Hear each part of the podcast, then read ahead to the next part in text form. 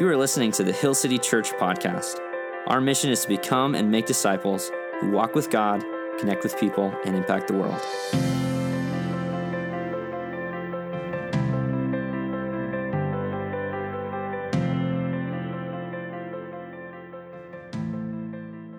Morning, church. My name is Josh. I'm the lead pastor here. I'm so excited as we reach really the halfway point today in the Sermon on the Mount. Pretty far apart. And uh, it was not necessarily a smooth transition for me. If you're a parent, you know this that moving your kids, especially moving your kids in high school, is a difficult time.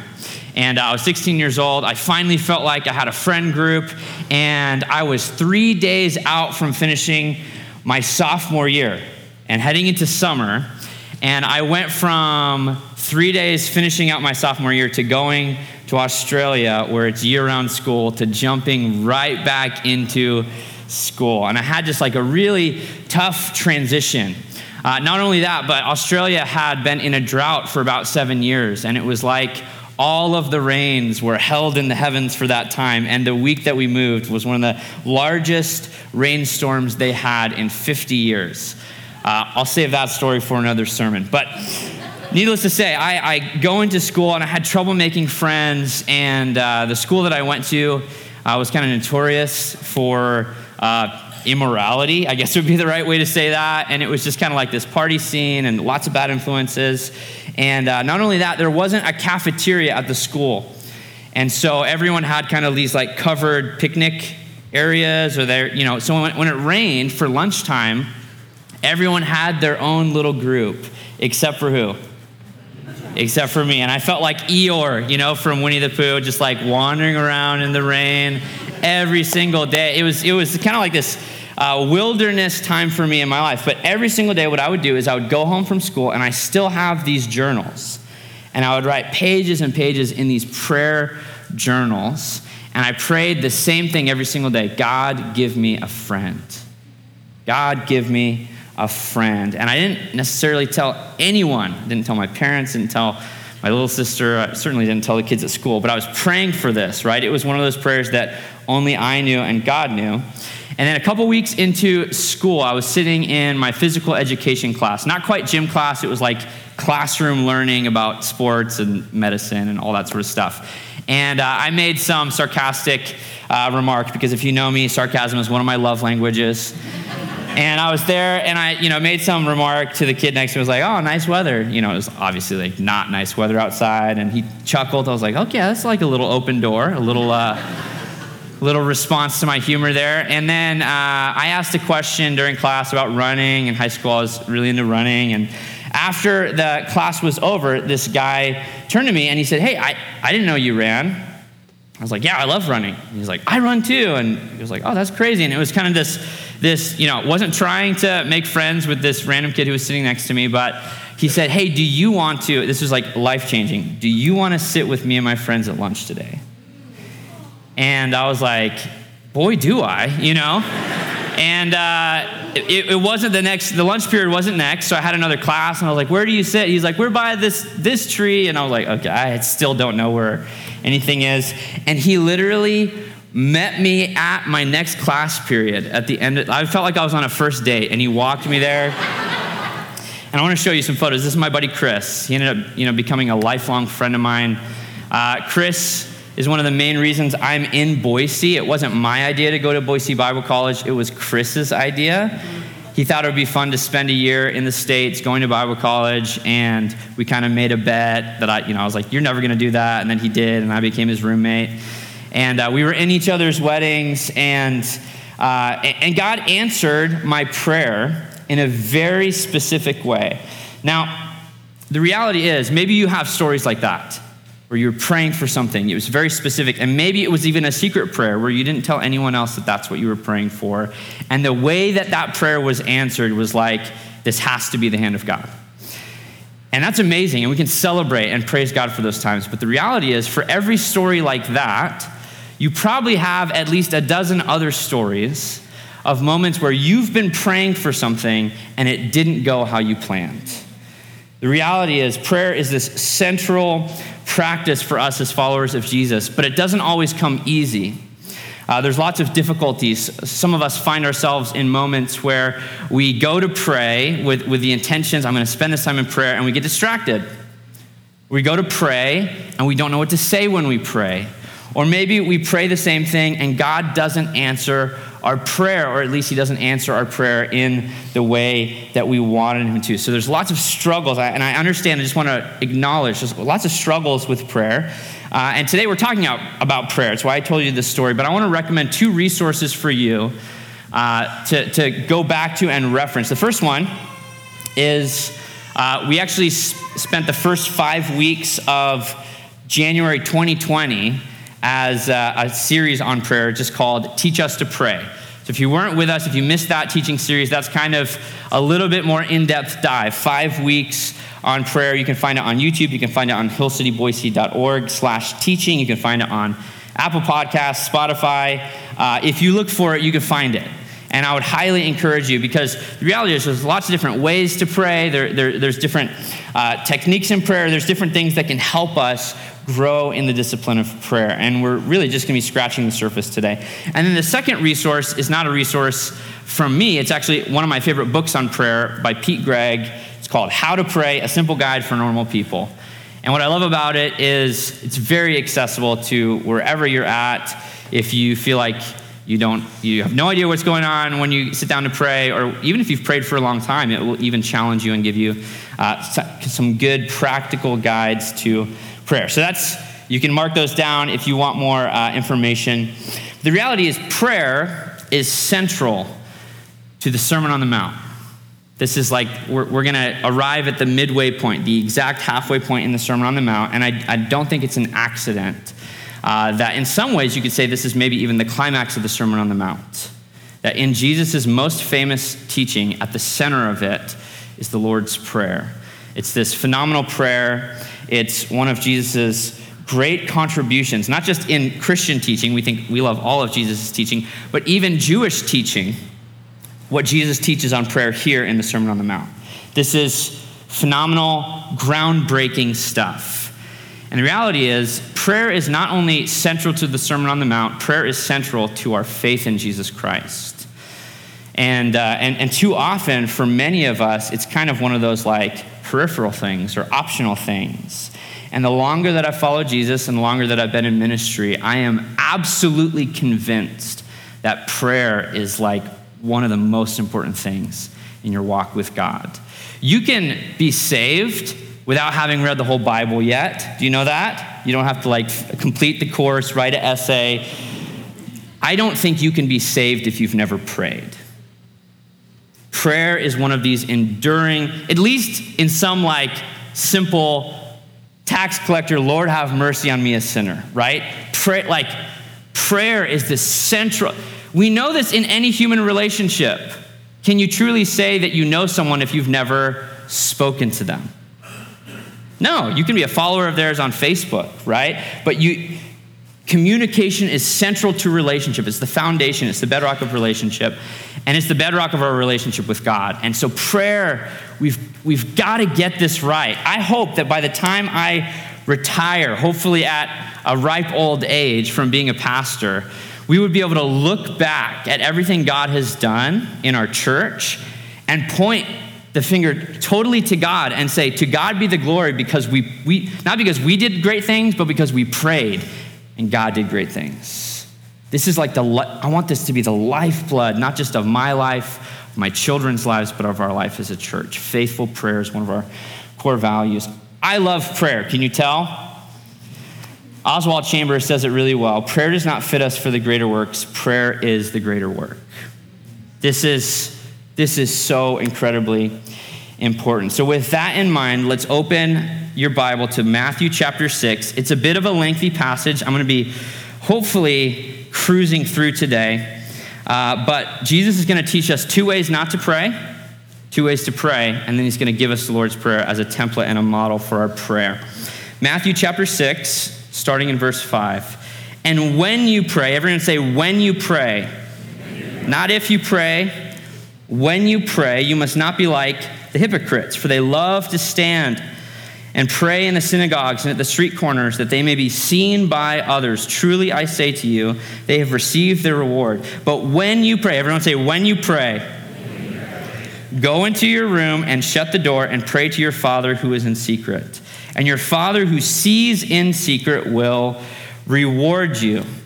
So this is Garrett did an awesome job last week introducing. There's three righteous practices that Jesus addresses in Matthew chapter 6. The first one was giving.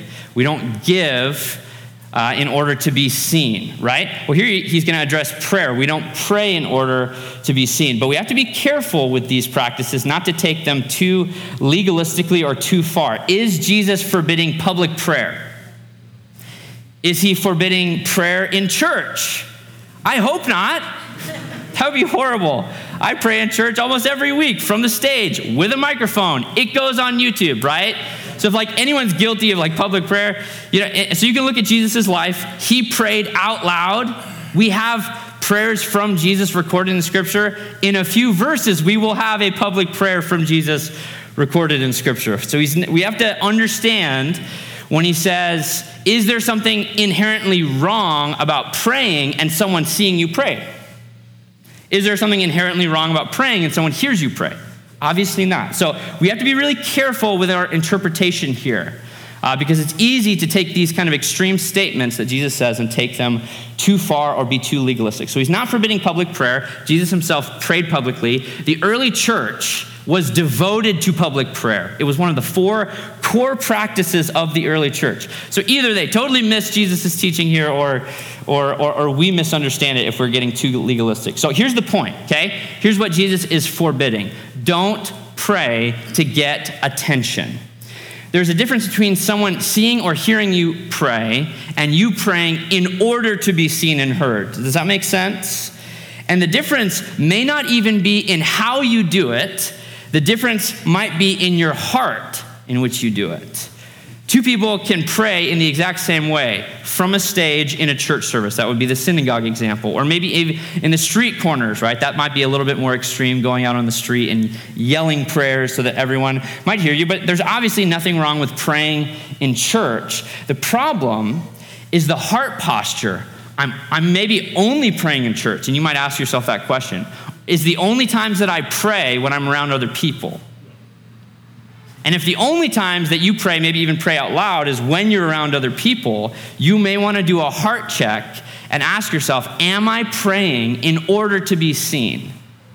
And this same principle will apply to giving and prayer and fasting next week. Is if that's the case, then really you have all that you sought out to get. If you're going for attention from people, you get the you get the hand clap, you get the likes, you get the whatever, then you have your reward in full, is what Jesus says. That's the principle. But the reality is, there's more to prayer than that. And, and you can pray and in a, in a group. In fact, it's a really rich practice to pray in small groups, to pray corporate prayers. But it's the heart in which we approach those things. Instead, what does Jesus tell us to do? To pray in secret. To pray in secret. And when you pray in secret, he says, go into your, your, your room and lock the door. This is where we get the idea of the prayer closet from.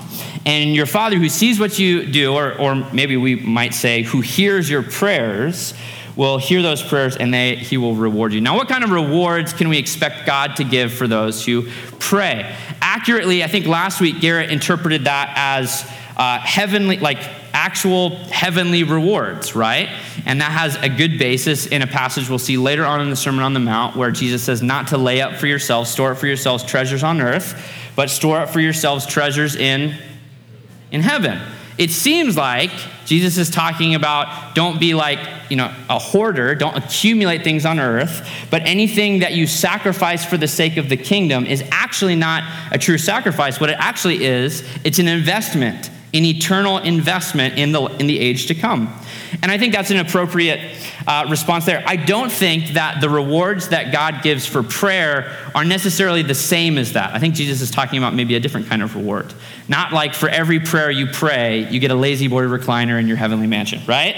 I don't think that's what he's talking about. When he's talking about stuff, I think that is a, an appropriate interpretation here. Here, I think there are two main ways that Jesus uh, is talking about the Father rewards those who pray in secret. And the first way is maybe the one that we naturally think of is he hears your prayers and he answers them. He answers them. I mean, in some ways, one of the barriers to prayer is hypocritical prayer. Did you realize that? If you're praying with, with impure motives, James talks about this, to spend on your own passions, or if you're praying in order to be seen and to gain attention, that's actually a roadblock. Some people say, Why hasn't God answered my prayers? I don't know if we always check our hearts before we pray. That's the first improper way to pray. And so, th- th- this isn't to say that God will always give you exactly what you want or, or, or how you want it, but I think that's the first, the natural reward that God gives to those who pray with a pure heart is He answers our prayers. And then the second one is one that I think maybe we don't always think about, but we don't always get things from God.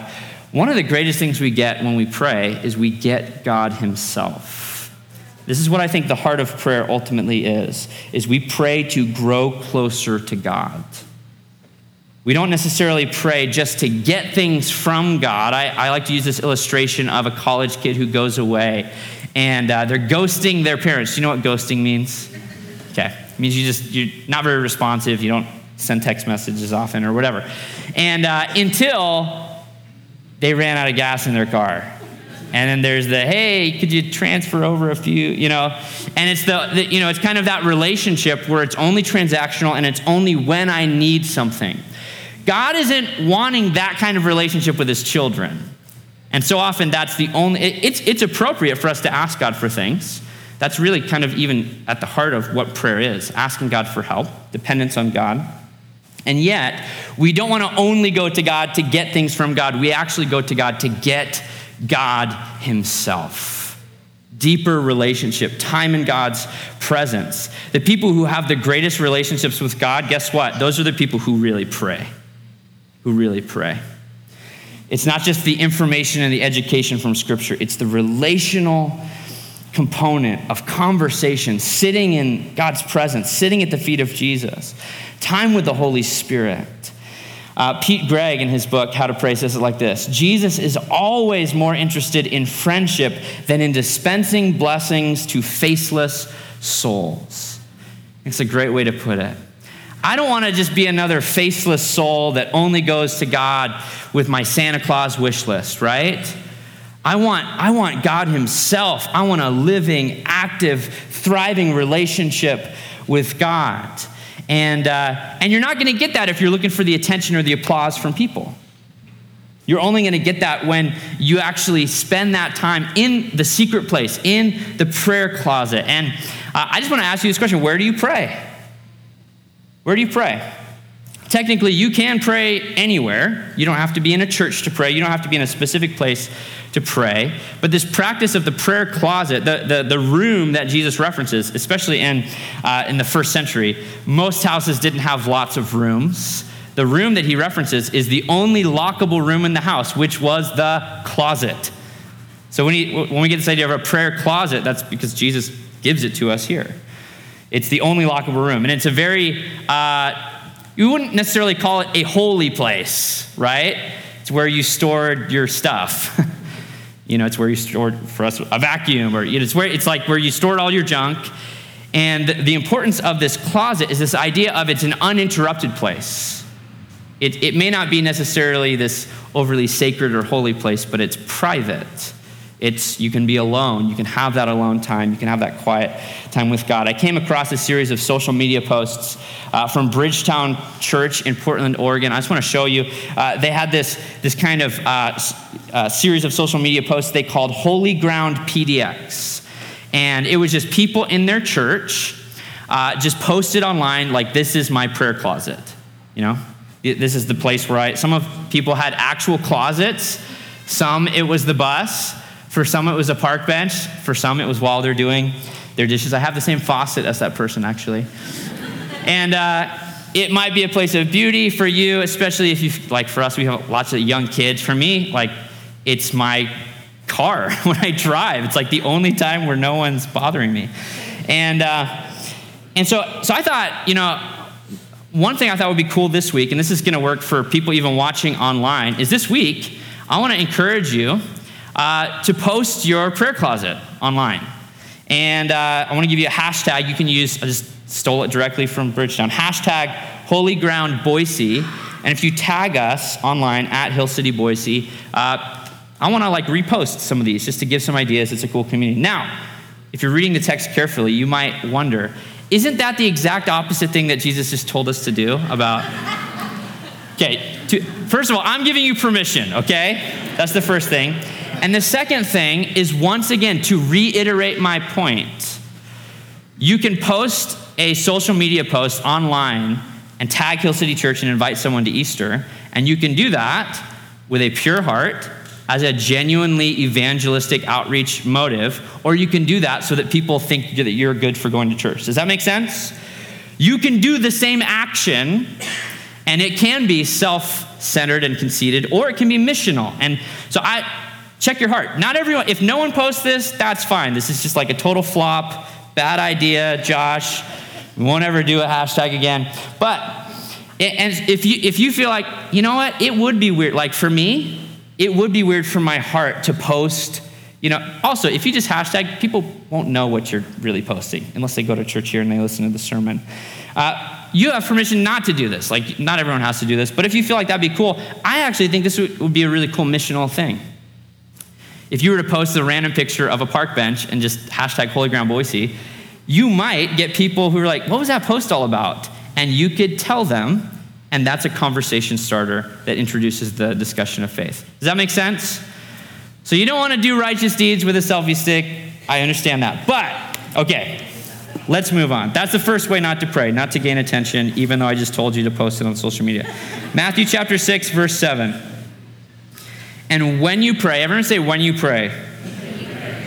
Interesting language here. Okay, when you pray, do not heap up empty phrases as the Gentiles do, for they think that they will be heard for their many words. Do not be like them, for your Father knows what you need before you ask Him. This is the second way. Jesus gives two ways not to pray. This is the second way. I want to ask you this question. In the first one, Jesus is clearly not forbidding public prayer. In this, in this you know, uh, in, in these passages, is Jesus forbidding long prayer sessions? No. Is Jesus forbidding praying persistently the same thing over and over again? No. Jesus himself prayed all night long. I don't know how long the last prayer session you had, but judge. And she literally, it says that, that she beat him down with her, her persistence. Like the word used is literally like to punch someone over and over with how persistent she called for justice. That's how Jesus teaches us to pray. Okay? So, Jesus here, and this is a difficult uh, portion to translate because the word that Jesus uses, that ESV translates heaps up empty phrases, is batalageo. And this word is so unique, it's only used one time in the entire Bible. So even interpreters of scripture are like, what do we do with batalageo? What, what does this word actually mean? It's, it's a practice that the Gentiles would do. So in the first example, he talks to the very righteous people, the Jews. Don't be like hypocritical righteous people. In the second example, he gives people who, who are in pay, involved in pagan practices. And I think the best interpretation of the Greek word batalageo is this word babbling. Do you know what an onomatopoeia is? Everyone say onomatopoeia. That's a good, I mean, in school, that's a fun word. It's when a word sounds like what it's describing, right? Like the word pop. You know what that means because it's onomatopoeia. Batalageo, I think one of the best interpretations is it kind of sounds like it's a, it's a little bit of a tongue twister itself. And I think the best interpretation is this word means almost like babbling or nonsensical prayers, or maybe even, we, we might say, not necessarily repetition, but unnecessary repetition. The ESV says, like people are just heaping up, like, you know, when you were in school and you had an essay and you had a word count? and you're just like synonyms and you're like add, like you're saying the same thing over and over but you're like trying to find like minor variations of saying the same thing it's kind of like that two examples from scripture in acts chapter 19 verse 34 uh, paul is in ephesus and there is a lot of pagan practice of worship of the goddess Artemis. And there's this riot, and for two hours, the Ephesians scream, Great is Artemis of the Ephesians! for two hours. That might be an example of batalageo, right? It's this kind of pagan worship where they're just they're just screaming the same thing over and over. Or, or maybe a good example would be in 1 Kings chapter 18, where Elijah is challenging the prophets of Baal and you have all hundreds of prophets of Baal and the lone prophet Elijah. Phenomenal story about prayer and even persistence and power in prayer. And uh, they have this challenge. If you remember, there's this challenge where there's you know two altars and they're going to pray and ask their God to call down fire from heaven. And Elijah is courteous. He says, "You guys go first. And uh, the prophets of Baal go first, and they're like they're batala getoing. They're like screaming and saying the same things over and over. They actually end up cutting themselves. And Elijah gets a little bit testy and he's like, maybe your God's in the bathroom. And it's like this kind of, you know, sarcastic thing. And, uh, but I want to read you the point of this. When, they're, when the pagans are praying in this kind of way, look at what the point is in 1 Kings 18, verse 29. But there was no voice, no one answered, no one paid attention.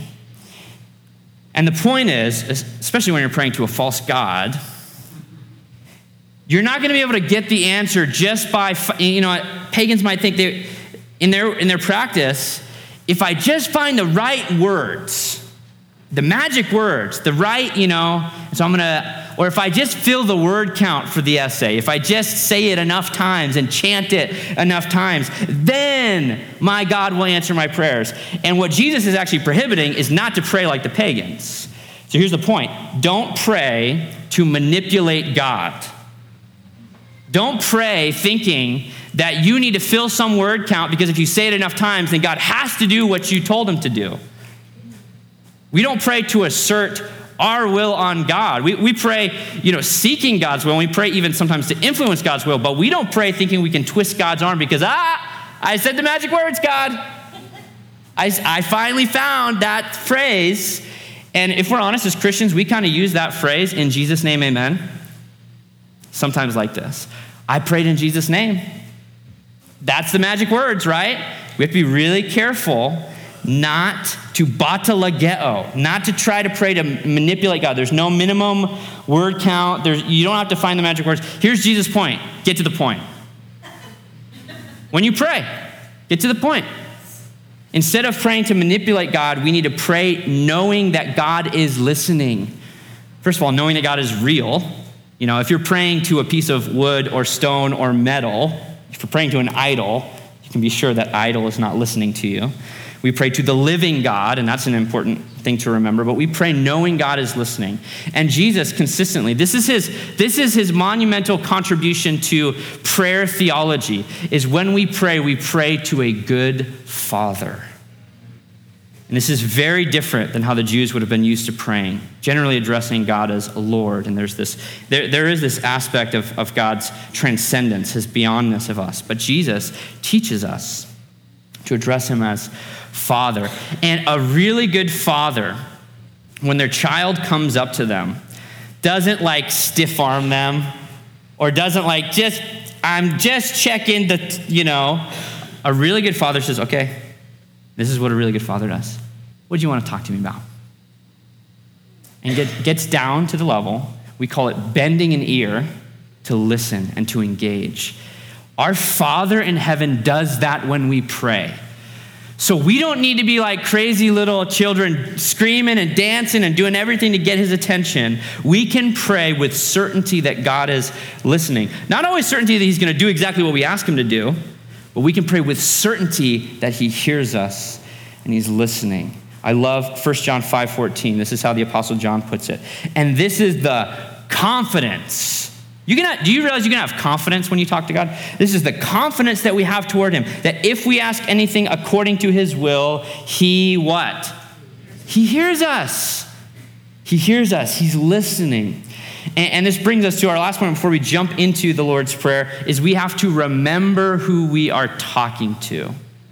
Remember who you are talking to. Jesus, the beginning of the Lord's Prayer, we'll get to in a second, teaches us to pray, Our Father who is in heaven. And this is, this is very unique to. Uh, in, in the Old Testament, pay attention to this. You'll see uh, God being uh, addressed as Father usually indirectly. Like people might use it as an analogy for who God is, but there's ve- it's very rare that people are told you can call God Father in that kind of personal, intimate kind of language, except for by who tells us to do that? Jesus. And he and we expect him when he's like he talks to God as his father. Of course, he's the son of God, right? But now he tells us, guess what? You are part of the family. You're part of the family. And so we remember, and it's this tension that we need to remember. God is both holy, holy, holy is the Lord God Almighty. We have to remember that. We, we don't want to be overly casual necessarily, but He's also Heavenly Father. He's Abba. He's your dad. He loves you. He cares about you. And that's why a really good practice before you begin a time of prayer is instead of jumping in, here's the wish list, here's my needs, pause, breathe, remember who you're talking to, maybe even use scripture as a primer. Maybe even repeat the phrase, Our Father in heaven, a few times, and slow down and remember who you're talking to. With that, that's the first two ways not to pray. With that, let's jump into the Lord's Prayer. I want to do something uh, a little different. Let's all stand, and I want us to read the Lord's Prayer out together. Jesus says, Pray then like this. Let's recite, we can have it on the screen. Let's recite the Lord's Prayer. Our Father in heaven, hallowed be your name. Your kingdom come, your will be done, on earth as it is in heaven. Give us this day our daily bread, and forgive us our debts as we also have forgiven our debtors. And lead us not into temptation, but deliver us from evil. Amen. You can have a seat.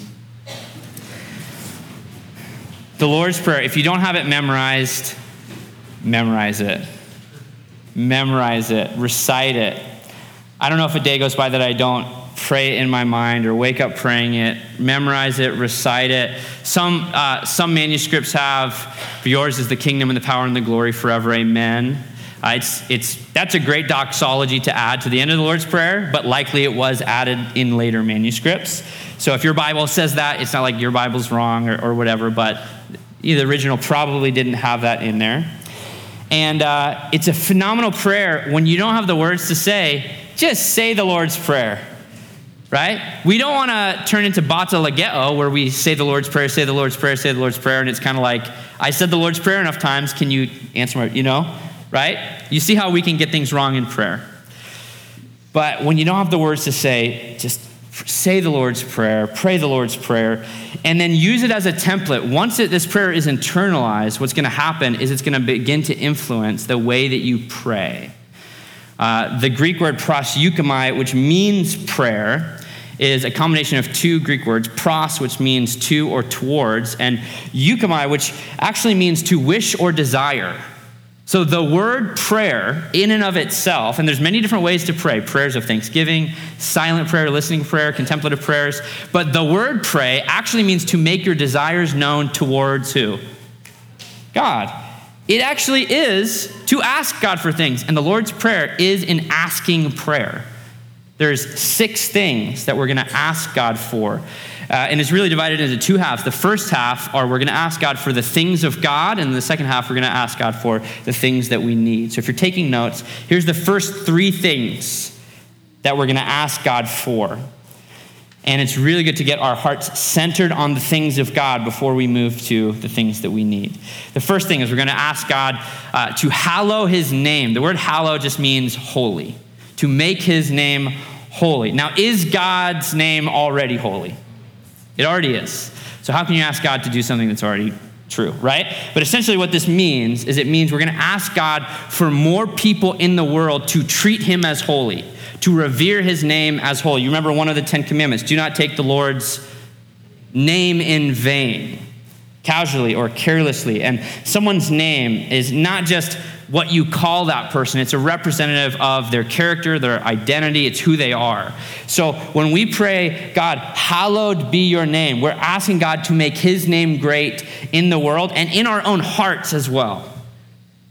So this is remember who you're talking to, our Father in heaven, but then the first thing we're going to ask God to do is we're going to ask God to make his name holy in the world and also in our lives. That we get it. We get who God is, and we know Him deeper, more intimately. The second thing we're going to ask God about is we're going to ask God to make His kingdom come. So, God's name and then God's kingdom. This is essentially asking God's kingdom to spread on earth. We want to see more people respond to the gospel. Do you pray about that? Do you pray for your neighbors? Do you pray for the world? Do you pray for revival? Do you pray for God's kingdom? Or is it all about our own little kingdoms? Lowercase k versus the, you know, like God's king. That's what it's all about, right? Praying for God's kingdom, not just to make his name great and for more people to know him, but more people to obey him and treat him as the king that he is, the rightful king of the universe. And then the third thing that we're going to pray is we're going to pray for God's will.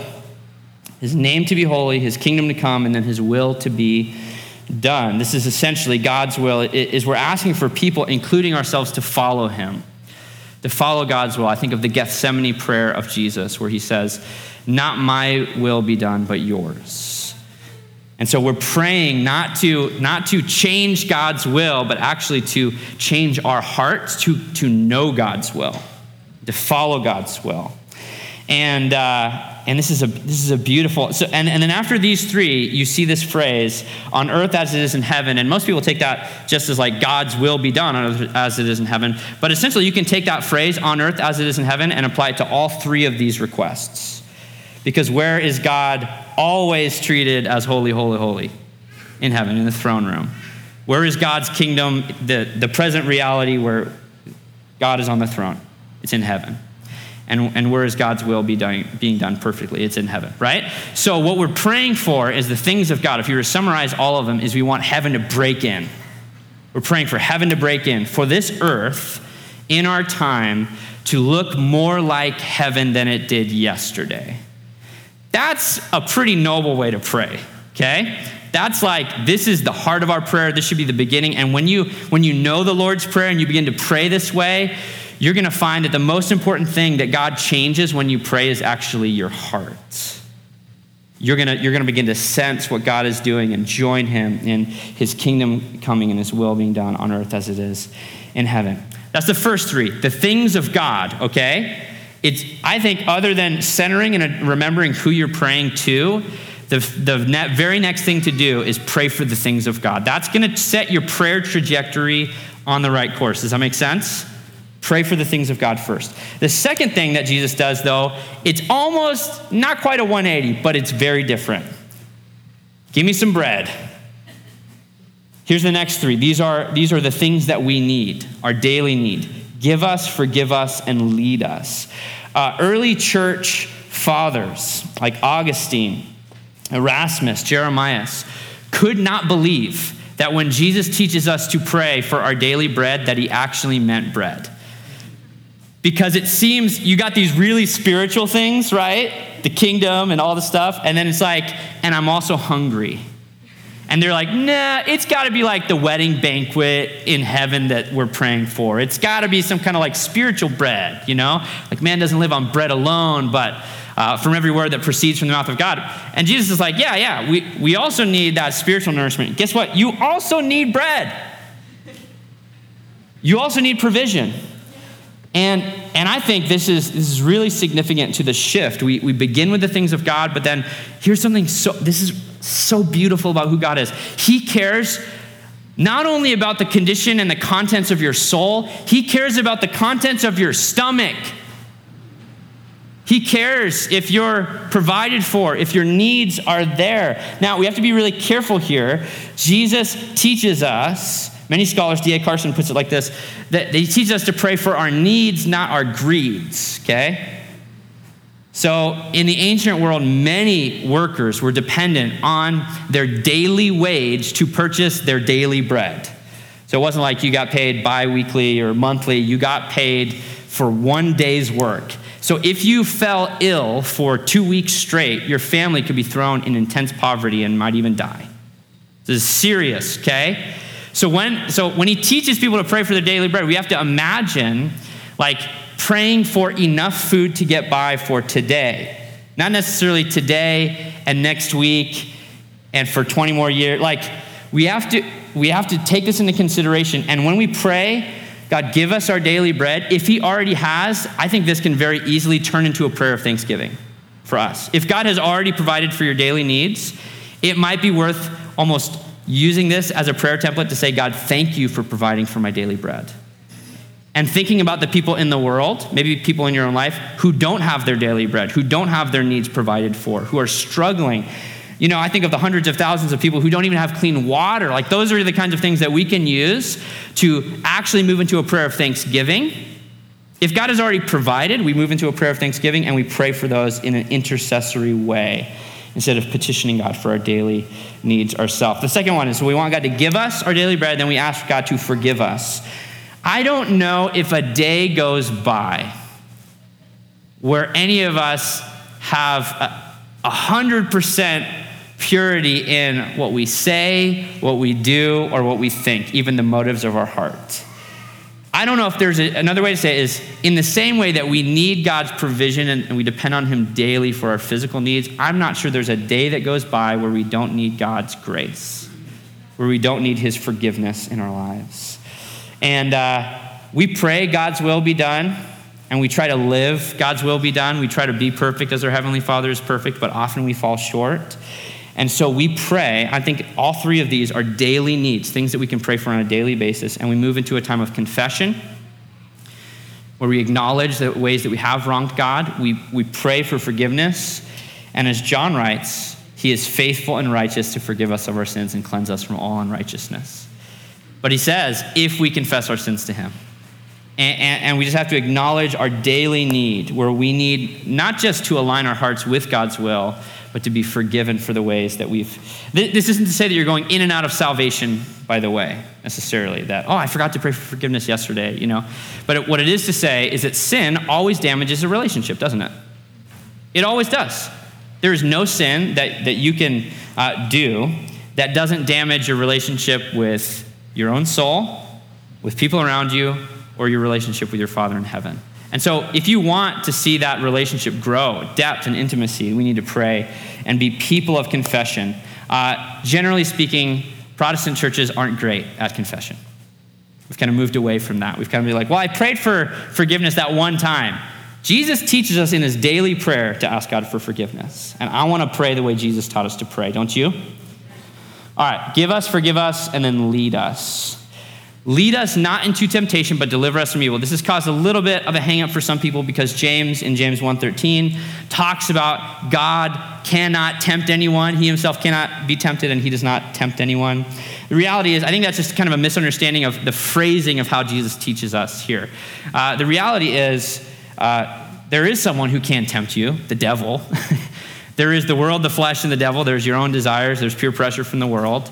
And this is this last phrase is really just an acknowledgement that if you want to be delivered from the evil one, which I think is the best way to apply that, not just evil in general, but the evil one, the enemy, the best way to be delivered by evil is to be led by God on a daily basis where you seek God's leadership. It's why it's called walking by the Holy Spirit right? It's a daily seeking God's will. What does He want from me? What does He have for me? And uh, not so. This isn't necessarily Jesus saying like, if you don't pray it, God's going to lead you to sin, and He's like tricking. Like this isn't. Does that make sense? We pray understanding who God is and that that God doesn't tempt us, but we pray that God would lead. Another way we could we could free it up is we say, God, lead us away from temptation. Knowing that God won't lead us into temptation to try and tempt us, like that's the enemy's job. But we want God to lead us away from temptation into the paths of righteousness that He has for us. So we're going to pray for the things of God and we're going to pray for our daily needs. Now, I want to wrap up with Jesus's. Uh, a few verses that show up right after. This, these next two verses probably could be a whole sermon. There's just not that many weeks in the summer, to be honest. So, and this, this does tie in uh, to the Lord's Prayer. In verse 14, Matthew 6 14. For if you forgive others their trespasses, your heavenly Father will also forgive you. But if you do not forgive others their trespasses, neither will your Father forgive your trespasses. Does this seem shocking to anyone? These are harsh words from Jesus, and yet they're not uncharacteristic of Jesus' consistent teachings.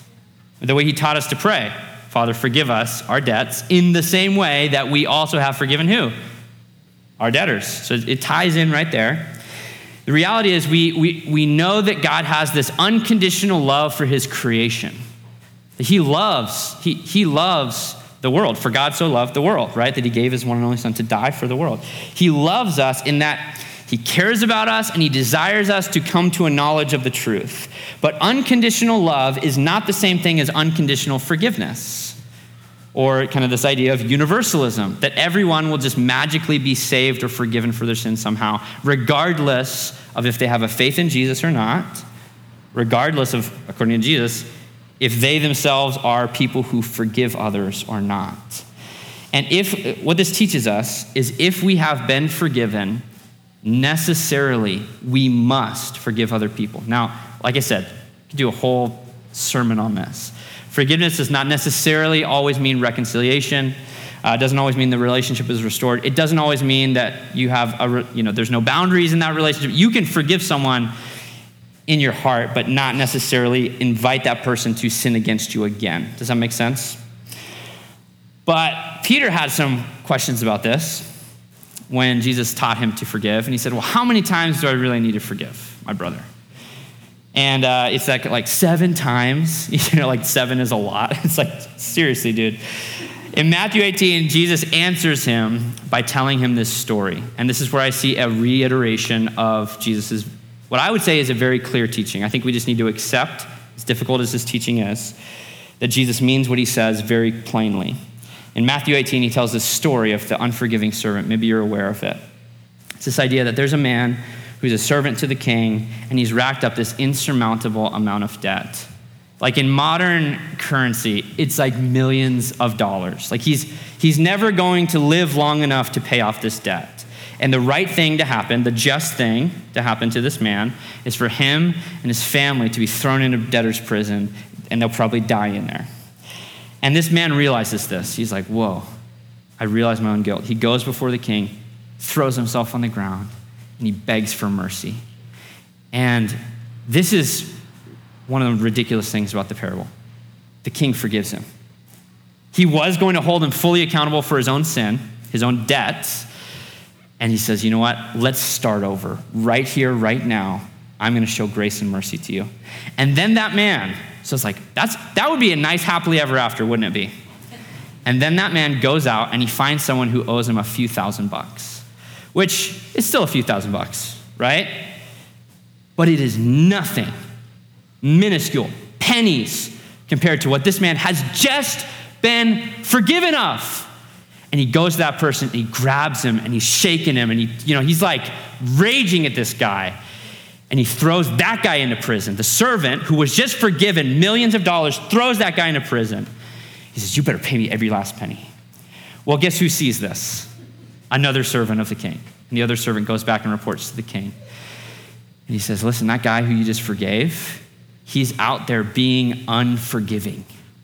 He's being unmerciful, and he is not showing grace. And the king calls that man back. He retracts the contract, and he says, You are going to prison for what you've done. A haunting parable, not a happily ever after. But the point that Jesus is giving is that, you know, he uses this unique word debts in the Lord's Prayer. And it is unique to refer to sins in, in some ways as debts. the reality is, our sins create, rack up this insurmountable amount of debt, the damages that we owe God for what we have done in rebellion against him. And to be forgiven by God on account, and that's not just because God is, is wealthy and waves a magic wand. It's not this kind of like cheap grace, magic eraser gospel. God paid the debt that you owe by sending his one and only son to this earth to live a perfect life and die and suffer and face the wrath of God on the cross and then be raised back to life three days for you. And what Jesus is saying, knowing he's going to do this, is saying, and you can't forgive that one person? Neither will your heavenly Father forgive you. And so the reality is for us to be people who are truly forgiven, to, to understand that we've accepted the gospel, is that forgiveness has changed our hearts. And it doesn't mean it's always easy to forgive people, but it means that God expects us and empowers us to forgive people by the gospel. And so I'm just here to tell you the good news of the gospel today is that if you've never received that mercy, God really is that merciful. He really is that rich in mercy. He really is that kind. He may not be your heavenly father today, but today can be the very first time that you are adopted into the family of God and you begin to address God as my, our father. You're part of the Our Father in Heaven group. That you can actually be truly forgiven, truly made righteous, truly adopted into the family by putting your full faith and trust in Jesus Christ. And I got to warn you, it's not just a, a verbal Lord, Lord. It's a being willing to live the life, to forgive others, to, to confess, to repent. And even in, as it says in Acts 2.38, to repent and be baptized. We call people to this every single week because I think it's such a central way that we respond to the grace. We're not saved by our works, we're saved by the work that Jesus has done, but we, we must respond in the way that Jesus instructed us to respond. So I would encourage you, if you've never been baptized, Peter, in the very first sermon of the early church, says, Repent and be baptized in the name of Jesus Christ for the forgiveness of your sins. And you'll receive the gift of the Holy Spirit. This promise is not just for you, it's for all who would come after you. Uh, after second service today, I'm headed down to the river and I'm going to baptize someone today. Isn't that, can we celebrate that? And it is powerful. It is powerful to see God drawing people to himself. But I'm here to tell you if you are not someone who, who is in the family of God, who's been forgiven, who's accepted Jesus, today can be the day. Find out more about baptism online or, or come and pray with a member of our prayer team at the end of service. But we're going to move into a time of the Lord's Supper. And if you didn't receive the communion elements, just raise your hand and an usher can get you those during this next time. And what I really want to center our hearts on is kind of that idea of the insurmountable debt that we owe and the richness of God's mercy, how great is His grace, how kind is His love, and the fact that God is willing to forgive us our sins and cleanse us from all things. So let's spend a few moments in prayer and reflection.